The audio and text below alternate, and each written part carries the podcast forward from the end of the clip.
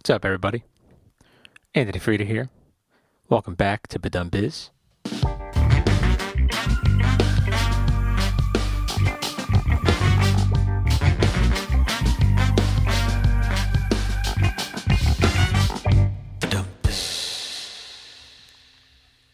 All right. I'm jumping right into it. Solo episode, just me. So today I'm doing something a lot different. Uh, so I'm not sitting behind my drum kit today. Today I'm sitting in front of. Uh, I have like a set of percussion instruments in front of me. Um, they're not like what. Actually, I do have a bass drum in front of me, like a little tiny bass drum. But to my right,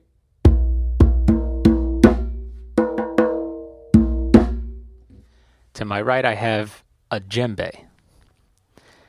And then on my left, sitting on my lap, I have what's called a doumbek. Another word for it could be our darbuka. Uh, sounds like this.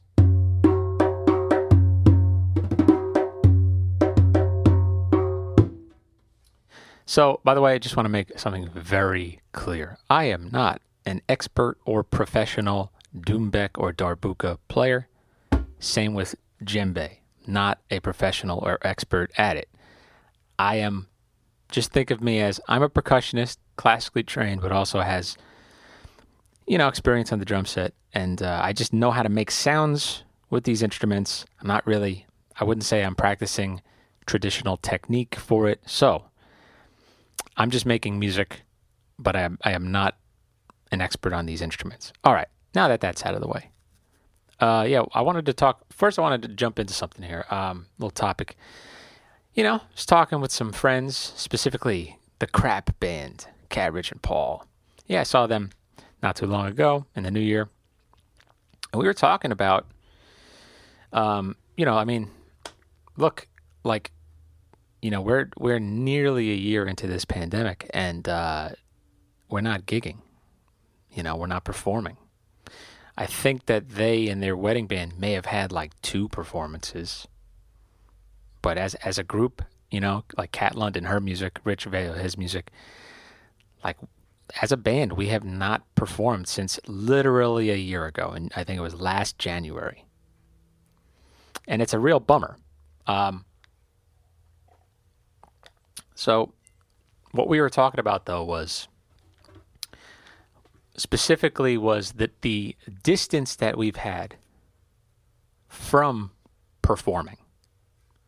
Like what that means is we've been away from that mindset of okay, got to get the gear together, cool, pack the car.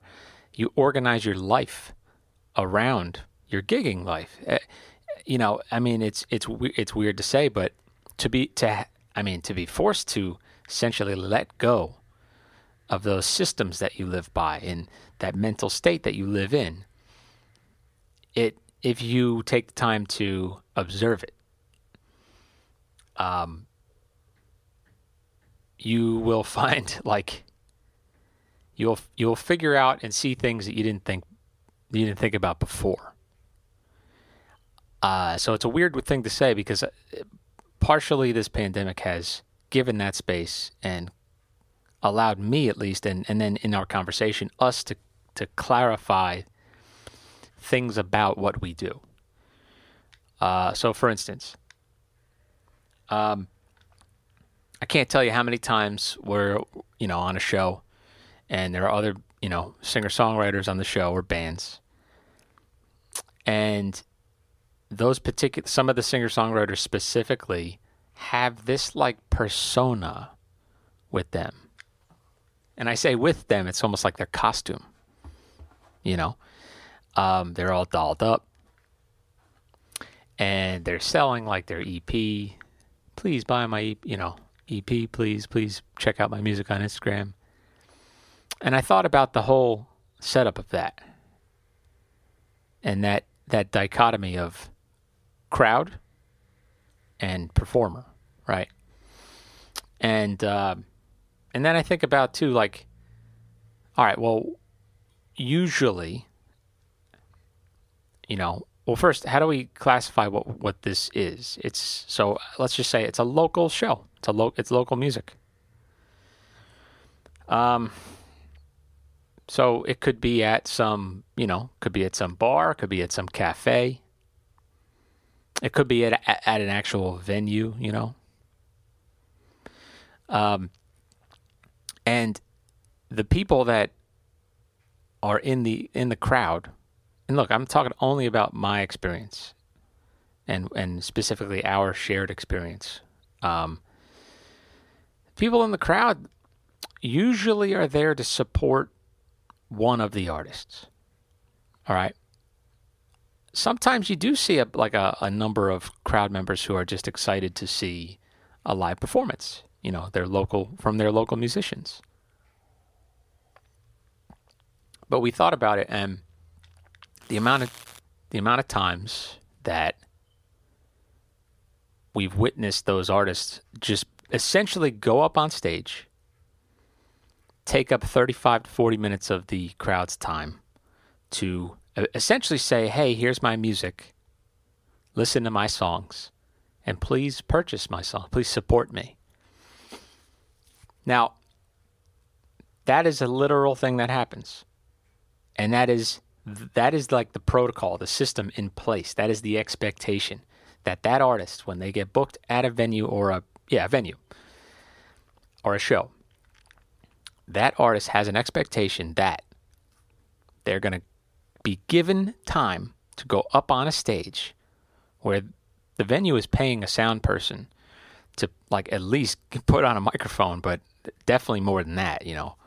Plug in the guitar, cool. EQ the the mix, the stage, get the stage volume, you know, and the house um, volume they're doing they're doing this and the expectation is the artist gets that 35 to 40 minutes or whatever it is and then here's the here's the biggest one. There's an expectation that the crowd is going to sit there or stand there and listen and pay attention during that 35 40 minutes like without question. Now is that asking a lot? I think in the past I think my attitude was like, no, it's the least you could do. You know, like, come on, crowd, like, fucking, this is live music. I'm I'm entertaining you, um, or I'm here to to entertain you. Give me your attention, right? Or I'm here to perform for you. Maybe that's the word. Because the key word here was entertain. That's what I slipped out there. Entertainment when you when you think about what the fuck purpose does my goddamn uh, songs serve? My songs. Let's say I'm some singer songwriter. I don't have a goddamn song written to my name. Don't don't worry about that. So good luck trying to find it. There's nothing out there. But let's just say hypothetically, I had a bunch of songs. I had an EP or whatever, two EPs, whatever. Say I had ten songs to my name, and I go up on a stage with 40 minutes to fill up and have this expectation that the crowd is going to sit, stand, whatever, and give me their full attention and listen to me. And then on top of that, want to buy my music or support me on social media. Well, the question is though, did I entertain the crowd after that before like did I serve a purpose? You know, like what purpose do my songs serve that general crowd? Truly, this is going to sound very harsh, but what fucking purpose does my songs, Anthony Freda music, whatever the fuck, songs, what purpose does it serve? A crowd member. And are they there to listen to my expression and to hear my story through song? Truly ask that. Realistically, is a crowd member there to hear my expression? Right? And give me their full attention? Or do we think simply, as simple as it could get, they just want to be entertained? And they might be there like, hmm, maybe I'll maybe this will be entertaining to see live music tonight. So the question now becomes okay, what happens when and this is a big this is a big um, criticism I have over venues, specifically how they book artists. There's this thing, and uh, again, I'm talking from my own experience. So you know, hey, fucking email the show, email me and say, hey, you're full of shit. I don't care. Do it. I, I'd love to hear your perspective, but my perspective is that there are there are a lot of venues who essentially treat the artists or the musicians, performers, as though they are supposed to um, bring patrons for this to this venue. Now, these venues, they're not. It's not just a place with a stage and a sound system and nothing else. There's usually a bar, and most of the time too, there's usually like food served. Right now, you think about it, even if there wasn't um, like live music happening, they have a sound system, which means that they can play music um, over the speakers during the day, during their lunch hour, dinner, whatever it might be. So they, they have the they can create a mood and create a setting. So there is an my point of saying that is there's an incentive to to get people patrons to come in besides live music, and it's truly uh, like a vibe. That could be the reason. It's a good vibe. There's drinks, there's food. It's a good vibe, right? But but venue owners and promote and I guess bookers, I guess, um, they decide to put a lot of pressure on the band to sell tickets, and they you know they basically say you're not going to get paid unless you sell and you're not going to play again here unless you sell this many tickets. Sometimes the number could be like 20, 30 you know, and like realistically, you're asking people to, to like travel to see you play your music. And that could be your good friends. You can have 30 great friends, right? But most, like, let's be honest. You're, you, if you get 15 friends to come, that's a lot. That's a lot. And the question is, will they come again? And the only answer to that question is truly how entertaining your show is. And I think also the vibe of the venue. So, with this in mind, if a an artist, performer, whatever, is guaranteeing the book the booker, oh, I can easily bring 40 people. And let's say let's let's grade them. Let's say 10 out of 10 they are Ed Sheeran, and at a one, they are uh, uh, as clear of an amateur as you can get, right? Like not good, not performance ready.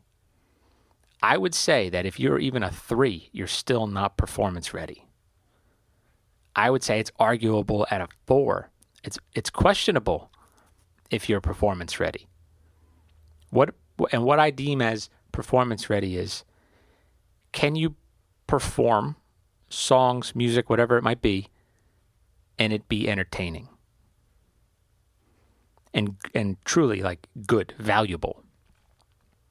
So let's say that they get somebody who's again a three or a four, maybe a five, maybe a five. Um, they give them uh, the headliner spot, let's say. So that means they're the last band of the night. They bring 40 people.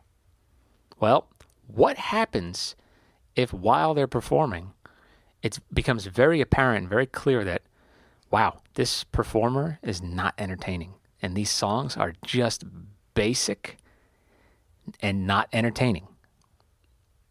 So now what you've done is you've chosen you know, you've chosen like basically numbers over quality. Like you, you've chosen. I and by the way, I get it.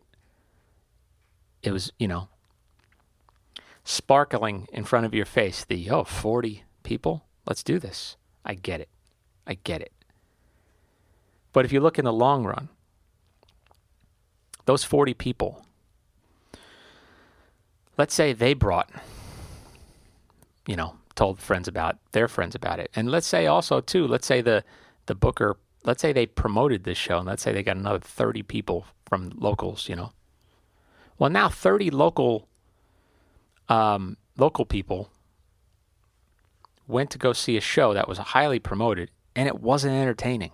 So that makes a very poor that leaves a very poor taste in the mouth of that of that local uh, uh, specifically about live music, local music. And then that hurts the venue in the long run because those 30 people, how many of them are going to return to see a show? So this is where I say I have a problem with with venues, and I it's not it wasn't my idea for you to open up a, a venue and have a essentially have a bar slash bar food restaurant type place uh, in in a major city. You know, it wasn't my idea. The musician, I just want to play. So why am why is it my job to get people to come to your place? Maybe instead of working, you know, may, maybe you should tailor your lineup of musicians, like truly scout out the talent in wherever you're located and put together, like curate and put together a lineup of musicians that truly are entertaining and worth people's attention. Because at this point, and I'm going back to this word entertainment, at this point, and I, look, I can go in, into back into history, and probably about 20 years ago or a little bit more could say that this was it was a change in the music industry. Um, as soon as music, uh, as soon as other forms of entertainment became more accessible, specifically when music became digital content, um, now music became started to compete with video content, movies. Um, you know, now you fast forward. Now everything is streaming. So there's YouTube, there's fucking TikTok, there's Netflix, Hulu, Apple, fucking Disney. I mean, you name it, right? There is more entertainment. There's more content than ever before. It's unbelievable. You will you could try for the rest of your life right now if there's no more content added. You could try to absorb all the content you can't before you die. you know, there's just that much of it. And it ain't going to stop. So now a musician, right, is technically competing for the attention of the audience member because the audience member could just pull out their phone and be entertained through Instagram. You know what I mean? Twitter, whatever the fuck. So, I go back to my question. What is my purpose, Anthony Freda's songs? What, what is what purpose does my music serve and my expression, my artistic expression? How much is that important now? It's important to me, sure, but it cannot be the number one thing that I'm highlighting to to uh, an audience member. And this brings me to my big point.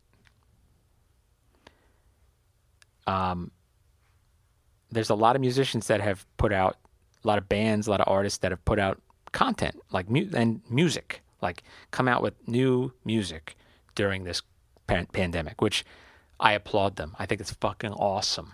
I think it's inspiring. The sad part, though, is that while it is such an accomplishment, I imagine from their perspective too, to replay the whole effort process of recording and writing and all that stuff, to to them in their mind, you see a lot of a lot. They would they would feel a lot of effort and uh, and uh, maybe a little bit of struggle, a lot of work went into that. But me as the even me as somebody experienced and who has knowledge about music, what it takes to make it, I still am. I can't.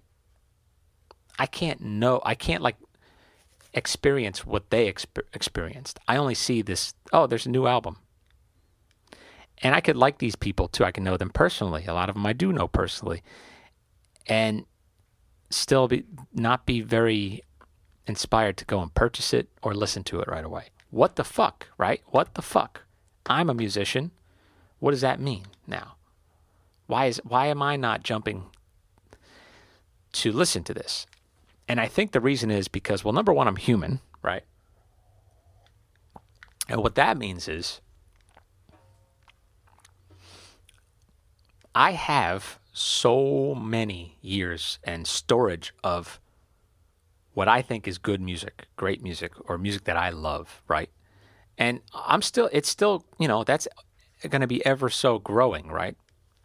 But sometimes, like listening to something new, taking on a new thing, it almost feel like I haven't digested yet. You know, like that that one commercial where the big fat guy is just stuffing his face and then it just has like what a cherry and then explodes.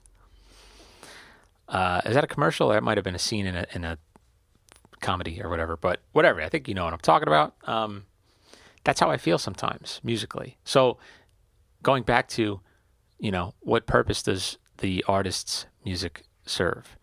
Well, if I have the choice to listen to fucking uh, Abbey Road or your album, what what do you think I'm going to be more inspired to listen to?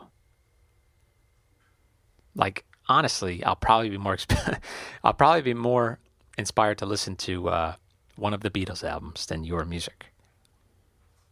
Like, what are you offering that's different than the Beatles and Nirvana? And I can keep going here, you know, like fucking Lauryn Hill.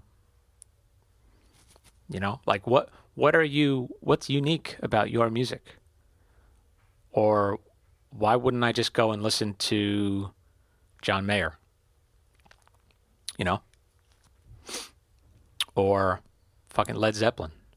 What's stopping me from saying, no, I'm not going to listen to Led Zeppelin, I'm going to listen to your music? And that is such a it is such a bummer to say that, right? Because the only reason why I'm saying that because I actually think it's I think it's realistic to look at it that way. So, what's the answer to this? Well, I don't know if putting out an album during this pandemic is the answer, to be honest with you. I think writing is a great thing. Writing and recording is actually a great thing. Like I truly believe that during this pandemic. But releasing music during this pandemic, I don't I don't know. This is my own opinion and there's no criticism to anybody else. This is f- strictly talking about myself. I don't know if there's I don't know if there's a reason, a good reason to put out music right now, to release music. Because essentially you're trying to drive traffic, right? And I guarantee if you look at data, what what what was the percentage of of people in the world streaming content right before the lockdown in March or whenever? You know, like like from we'll say of all all of if you look at all of 2019 and all of 2020, I imagine that it's got to be at least 30% more people was streaming or streaming content. So, I I still feel like I am competing for the attention of the of the listener, right, or of the audience member. Like I have to be entertaining. I have to compete with what's entertaining. So, this does not fucking mean I'm going to do some stupid ass TikTok video that's just going to get people dr- draw them in and like be be like fast food. You know what I mean? Not be very nutritional at all just to get a sugar rush from it, right? Or or get them craving it and doing it. I'm not that to me is well that's not me. I'm not doing so you, you can be yourself, right? And uh, and be entertaining. And here's what I think here's my opinion. What's the one thing that going back to me, Rich, Cat, Paul, what's the one thing we haven't done together? We haven't performed specifically in front of a crowd, right? And every time we would perform together, our approach would be hey, this is Cat London music. Check out Cat London's music. Hey, this is Richard Veo's music. Check out his music. Hey, this is the Cat London band. This is this is the check out the band right? Check out Anthony Freda Music and Paul O'Keefe. But did we ask ourselves, was that crowd entertained? Now, in our opinion, we would say, well, of course we're going to entertain them. Like, of, of course, right? Because we are confident in our ability to be entertaining and put on a good show, right? But I don't know if, if all of our focus, all of our energy was was on that one thing, which is the live fucking performance. No, not fucking in front of people. No, the live performance. Um, so this means that fuck your music, like fuck your your art and your expression. Fuck that for a second. Like that doesn't matter. Say that. Tell yourself, for us, just hypothetically, tell yourself that doesn't fucking matter, and people really don't care about your art, artistic expression and about your songs because they can go listen to John Mayer or Paul McCartney, you know, or Adele. They can go listen to greatness, Stevie Wonder, right? So you have their attention, though. And you have their attention. There is this unspoken agreement that you have their attention for 35 to 40 minutes when you're in on a show like that. And I find that going back to that point before of when a booker chooses somebody who's not performance ready truly and their songs are not that entertaining uh, i feel like i feel like it's part of partly the booker's fault but also the the, the person performing. And i think they're oblivious to it that you're abusing people's time because of this unspoken agreement at least with comedy and this is where i, I, I envy comedians who are who and i envy the comedians who actually have the skill to entertain a crowd. I envy them in, in the sense that they have no fucking choice but to be entertaining, and they have to actively seek out the the reactional behavior from those crowd members to just know that they're being entertaining. And that's duh laughter. Right? But do you know how many times you can perform in front of a crowd and they, and you don't even get a smile from a crowd member? They don't move. They just sit there or they stand there and, and just watch you. Sometimes they don't say nothing to you, so you don't even know if they enjoyed it. Sometimes they come over to you and they say, "Oh my God, we really, I really enjoyed that," and and you want to say like, "Oh, you had me fucking fooled," um, but it's nice that they said something. So we don't always know, and there's this thing of again that unspoken agreement where okay, you're gonna play in front of me for 35 minutes and I'm going to sit here or stand here and watch you for 35 minutes. Even though, and I'm being polite by watching you the whole time, that's abusing people's time. I'm not saying that everybody's time is that fucking precious and you're stealing something from them. I'm not saying that. I'm saying in reality, those people can easily choose to walk out uh, of that room, go into another room, and get on their phone, get on Instagram or TikTok or whatever the fuck, or just go home and watch Netflix. They have that choice. So, with that in mind, when you're in front of a crowd, you gotta entertain. You gotta. That's that's the number one focus. Be entertaining. So that could mean the music that you play uh, and you perform with. First of all, you have to fucking you have to be entertained by your own performance as well. Like you have to bring it that night. You have to bring an energy to that room that night. That those people don't even know until you bring that energy why they came out. That you have to be the reason why they came out. You have to make them go, "Oh my god, I'm so glad. So glad we came out tonight." Now, what does that take? Look, I don't have the answer for you, but it takes it takes a dedication to to performance. And I would say performance on your instrument, singing, whatever it might be. You have to constantly challenge yourself. You have to take on new challenges. And you have to constantly with I guess with recording technology, it's it being so easy, you can record yourself easily and watch it back. I mean, that's what comedians do.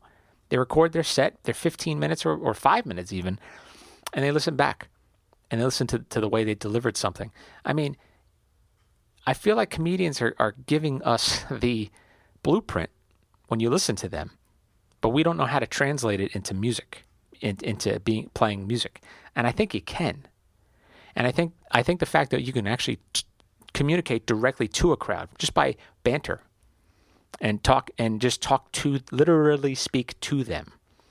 That's the number one thing that will separate um, you going up uh, and playing in one city or one venue, and then the next night going to another venue with a different crowd. Like you are at, you are acknowledging that crowd that night.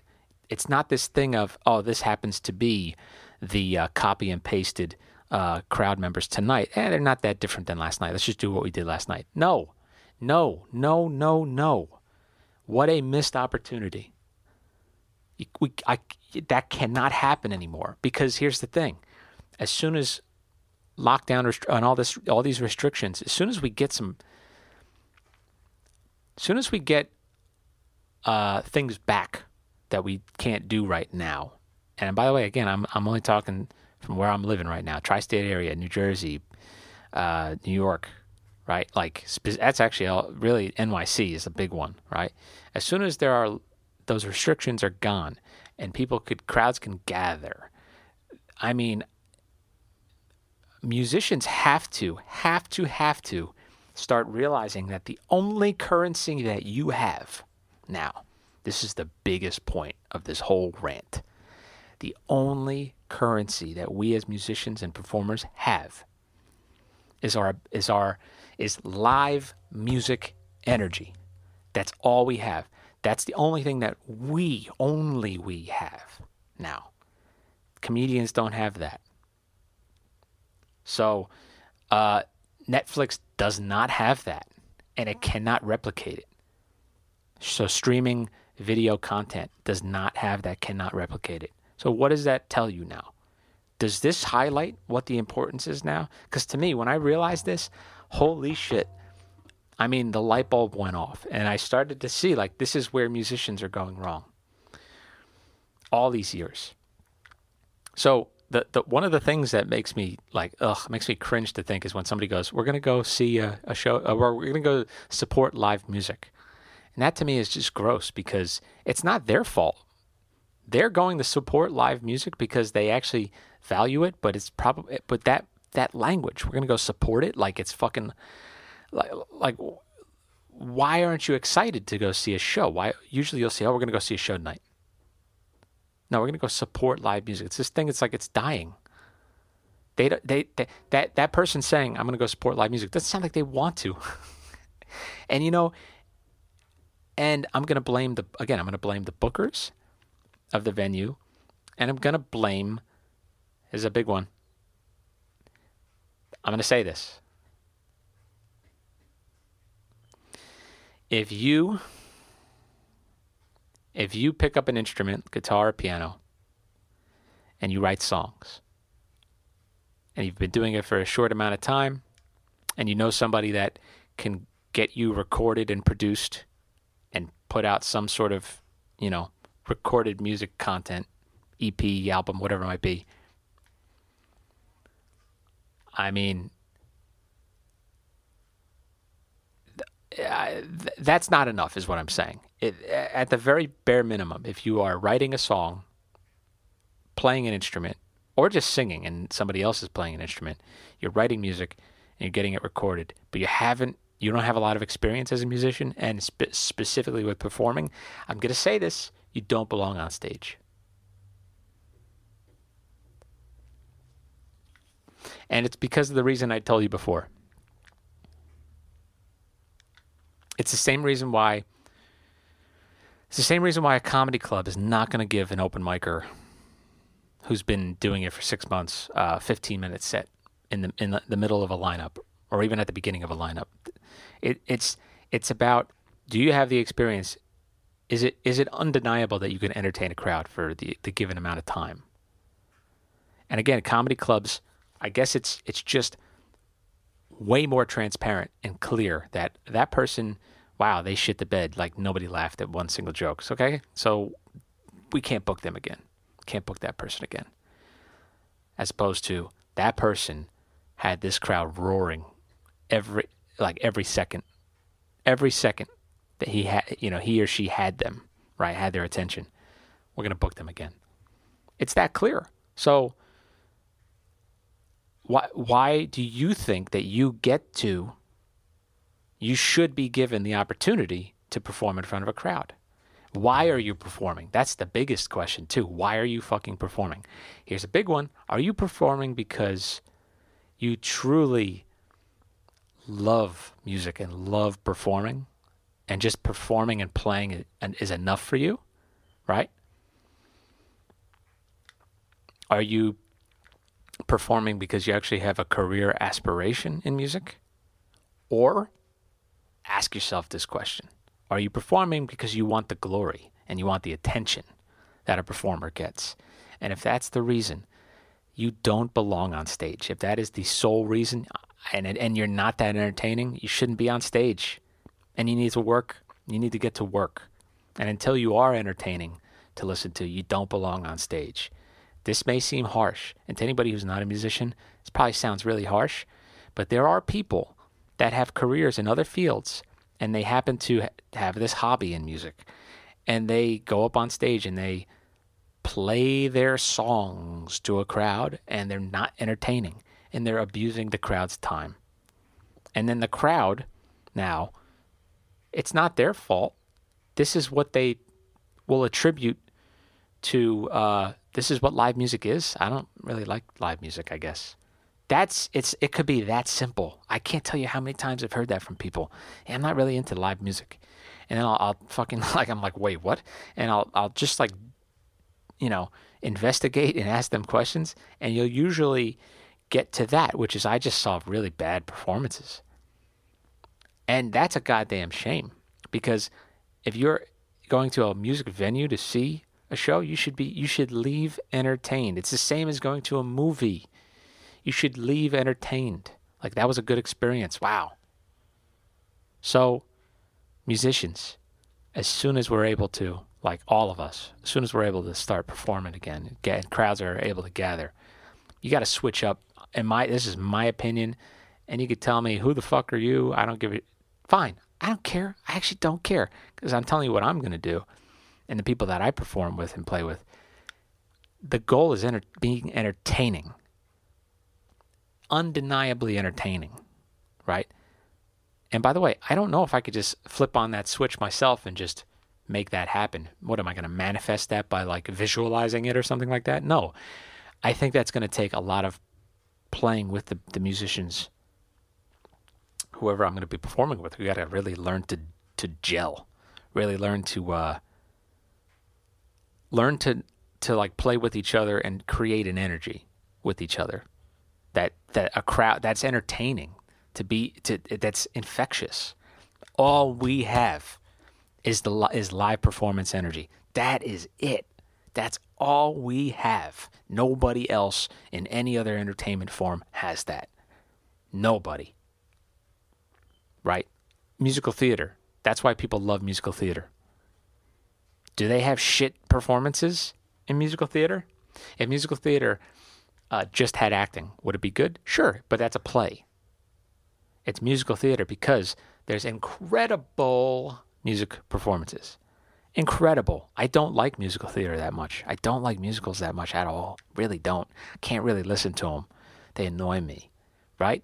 However, I have no problem acknowledging that shit's awesome and the amount of talent that that takes and energy that that takes talent talent and energy and skill and dedication holy fuck man i couldn't do it specifically music theater mu- musical theater so i mean that's why people go and pay hundreds of dollars for a ticket to go see on broadway so the world right now uh, specifically like east coast new york city new jersey people have been are bankrupted in terms of their live music experience.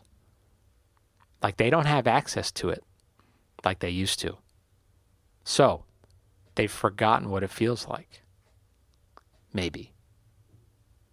Well, when it comes time and there's no more restrictions, got to remind them how valuable it is. Got to remind them. It's got to be undeniable. It's got to be intoxicating. You know when people say, "Oh my God, I went to this party," you know, maybe back in college or something like that. Went to this party last week, and oh my God, it's so much fun, so much fun. And for years, you think about that party. Why can't a show be like that? Because I have memories of going to concerts and going to shows that I have that feeling for. Like, oh my God, that was an amazing night. I wish I could relive that night. Why can't we do it? So, uh, last sentence here, we, our last statement, and then I'm going to get into what I'm doing here. Your artist expression and your music, your songs are not that important. But your ability to entertain, specifically the the, crowd's deserving experience to be entertained, right? That's way more important. And the challenge is can you use your songs to be entertaining? I don't know how you do it, but can you do can you do that? Or do you write new songs that have this focus on being entertaining? That doesn't mean you have to sell out, by the way. It doesn't mean you have to make cheap pop music. That's that's not what I'm talking about. And if you don't know what I'm talking about, email the show. I'll send you links and videos of of artists that I have truly been incredibly entertained by. Um, or you got to do some soul searching. All right. Moving on. So um, I have this percussion set up in front of me.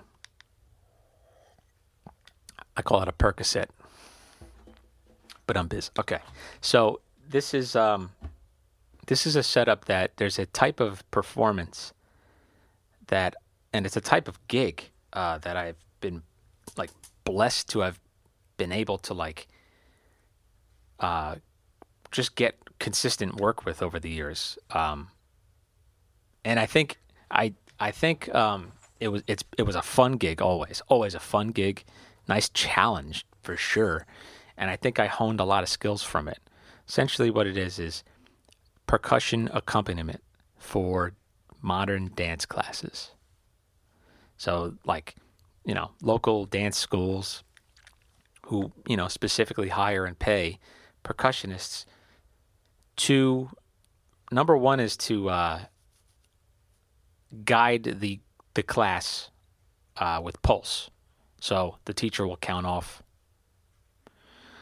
um, and you'll play in those counts to keep the rhythm, keep the time to help the teacher essentially. Uh, if the teacher's vocalizing every count, you're not doing your job right. You kind of got to free their voice up. That way they can actually do other things and address other, you know, um, again, I'm not I'm not a dance teacher, but I guess it could be a, it could be literally like a form thing. Oh, you're you know you got to get your leg or your arm here, blah blah blah, and they can't do that if they're having to count the whole time. Also, you're there to create a vibe, create an energy in the room.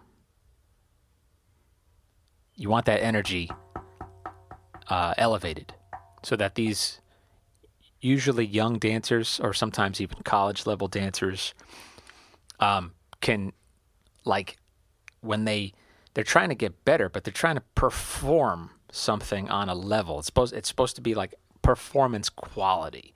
So the energy that you bring uh, again you're it's like you're trying to entertain them as well and inspire them too. So this whole thing has this whole uh, accompaniment thing has been like extremely beneficial to my playing without a doubt because I get data. And I'll tell you how I get data. I remember the first couple classes that I did, and I was in college, and I think all I had on me was a djembe and this doumbek thing. Uh, all I had, and I think I had If you can hear that, those are ankle jingles. I'm just stomping my foot, right? So at the beginning of a class, they'll do stretching and warm ups. A lot of the times they're on the floor. Just just like and it's very kind of calm energy. So you could start literally start by playing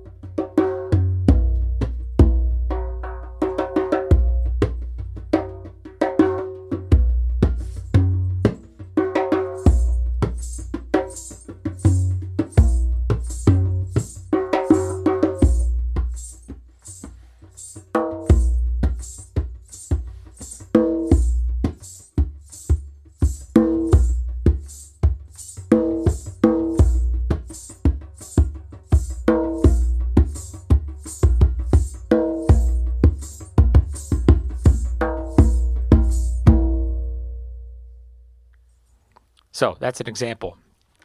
They might have been doing some stretching or warm up. And I would use this as data because I'd try to make that feel really good.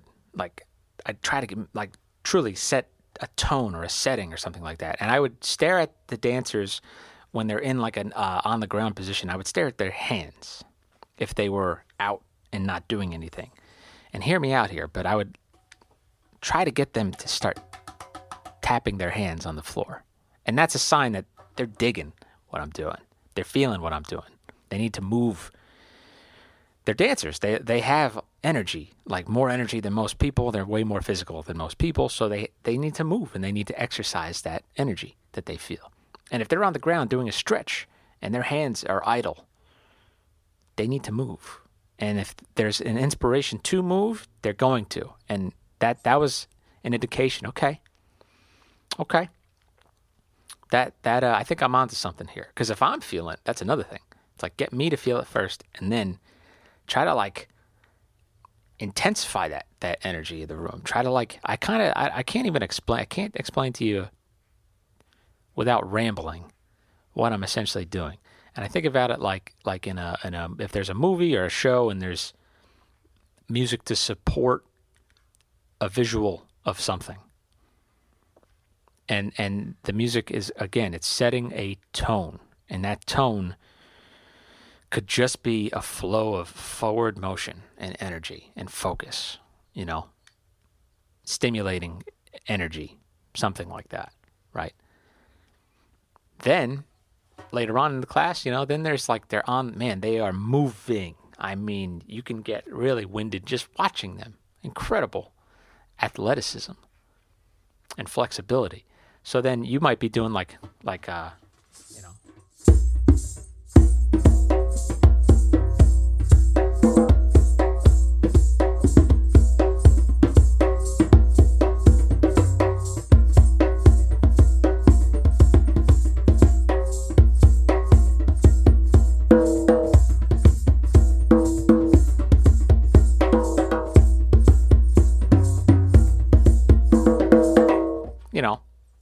get, man, just energy.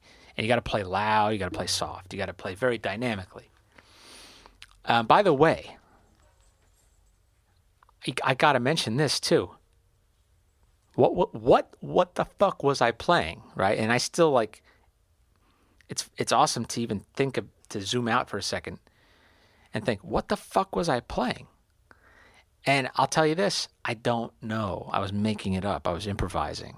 I was using the, the drums and the tones that I have in front of me, and just figuring out a way to make like truly make music, create little rhythmic patterns and melodies or whatever the fuck. And that in itself is probably the biggest that and and creating an energy in the room and practicing creating that energy in a room. Those two things, the imp- improvised like using the tools in front of me to make music and improvise that. Uh, and it's got. By the way, I can't like just do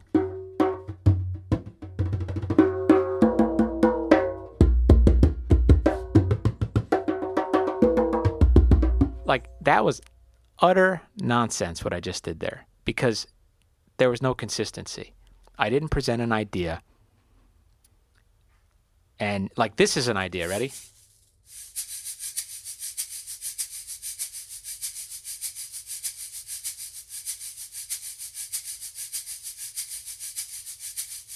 If you're excuse me, if you're in a coffee shop and you heard that over the speakers, is that um, appropriate for the setting? My opinion, yeah. If that went on like that, yeah.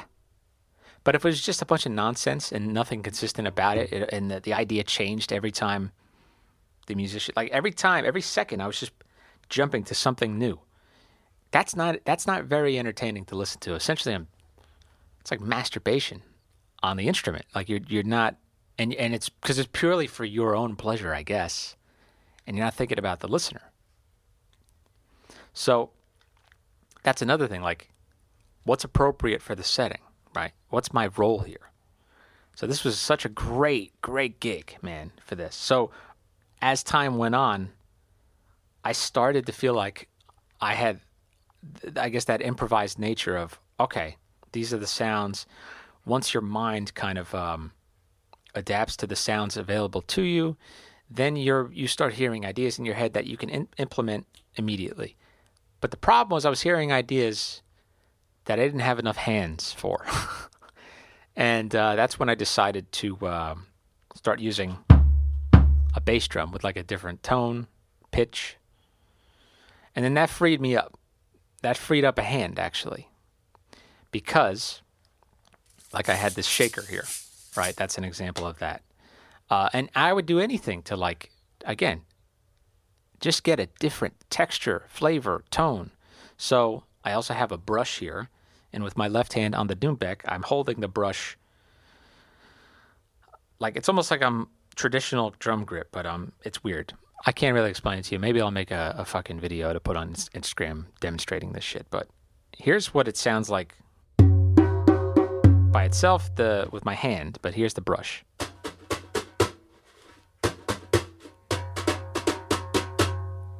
Totally different texture. And I could still get both because here's my hand with the right hand, you know, right hand, here's the left hand. So if I just had those this one drum, I could do a lot.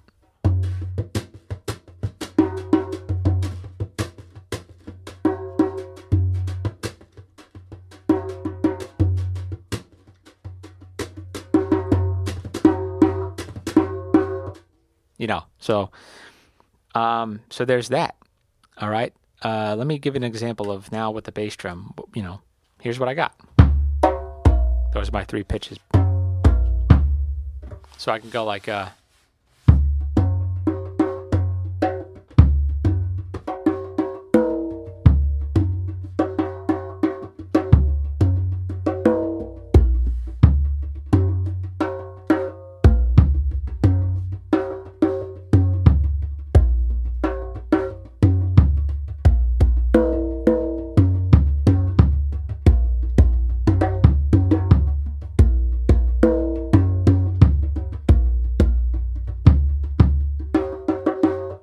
See, I'm a little rusty at this. So, but as soon as I figured out, okay, what's a cool, like, I have, what would be like the, if this were like a chord progression, what would be the one chord? To me, it was that. Right.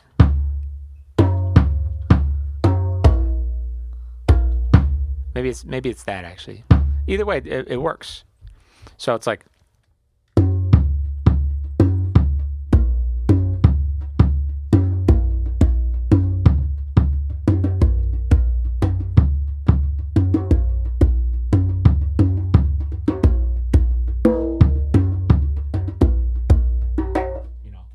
so many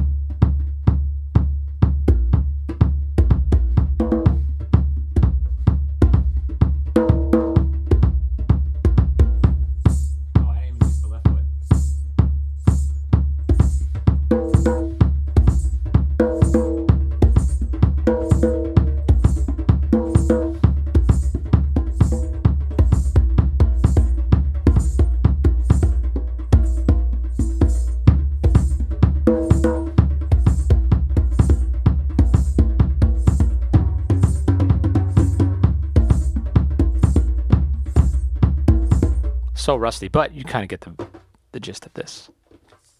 All right.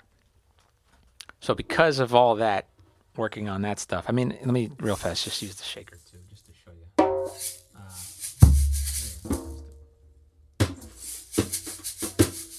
yeah, know, I'll segue. Here's the segue.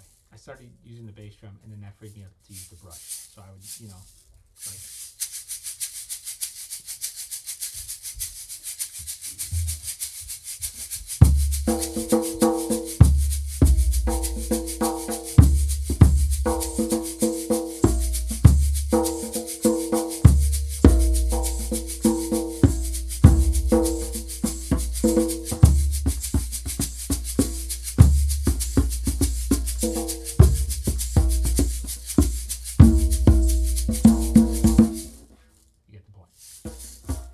That allowed me to do was now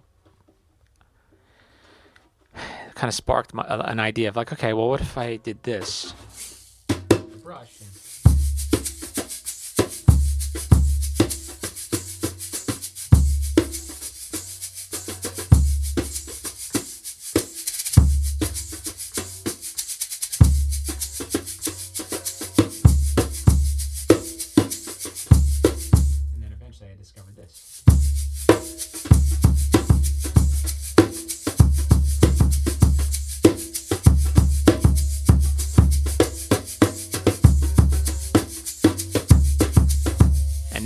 Fucking Funkville. Now we're on, back on the drum kit, sort of. So it's like the percussion version of the drum kit.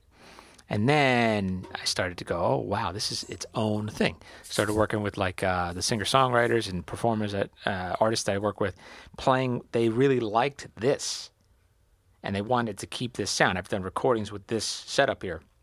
It's very unique. Uh, I could play. Maybe I'll loop it in here for a second. Uh, but Taman Hade, you guys remember Taman? Uh, yeah, one of his songs was based on like a beat that I did. You know, we were doing like a recording session. I just played like it might have been like this.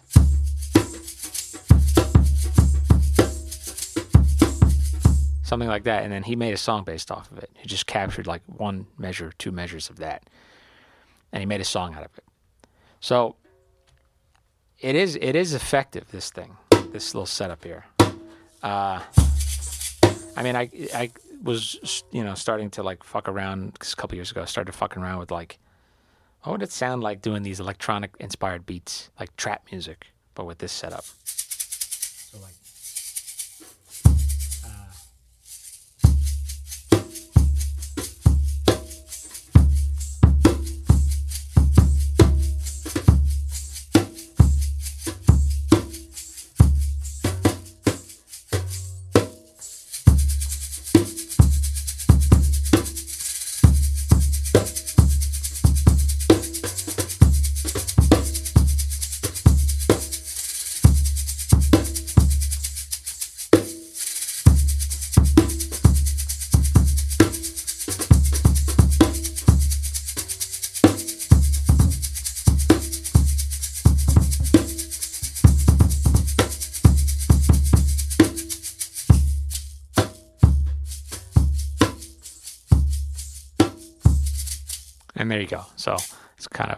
that's it. You could do so much with this cool setup, though. Um, uh, let's see.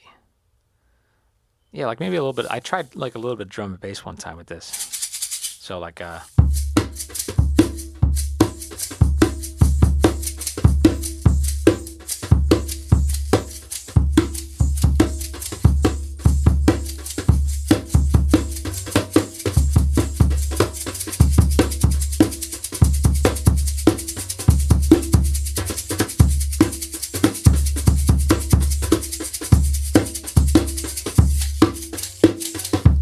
Know, there's so many cool little options here to uh, to again to to um, provide that whatever is expected uh, for for drums on a song. Um, yeah, it became another voice. Came it became another form of expression of of that again, providing that what's needed with for drums. Um, just another voice, another way to to provide that. Um, and I am very rusty actually on this setup. I just haven't done one of those gigs in a long time. Obviously, with pandemic too, I haven't needed. There's there's been no option to do that. Uh, and yeah, I think with even with like Cat London, yeah, Cat London, Rich, and Paul, we would go and do like little cafes, and it would be small setups and small rooms. So I wouldn't bring a drum kit. I'd bring this. Wound up being super, like super effective. So you know, like some of the songs just sound like this.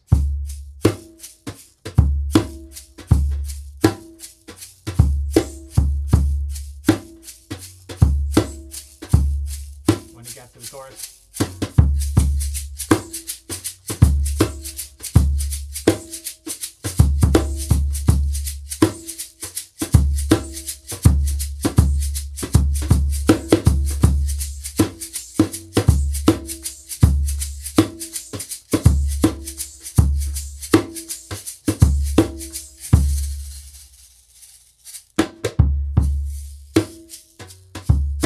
Go. So there's that.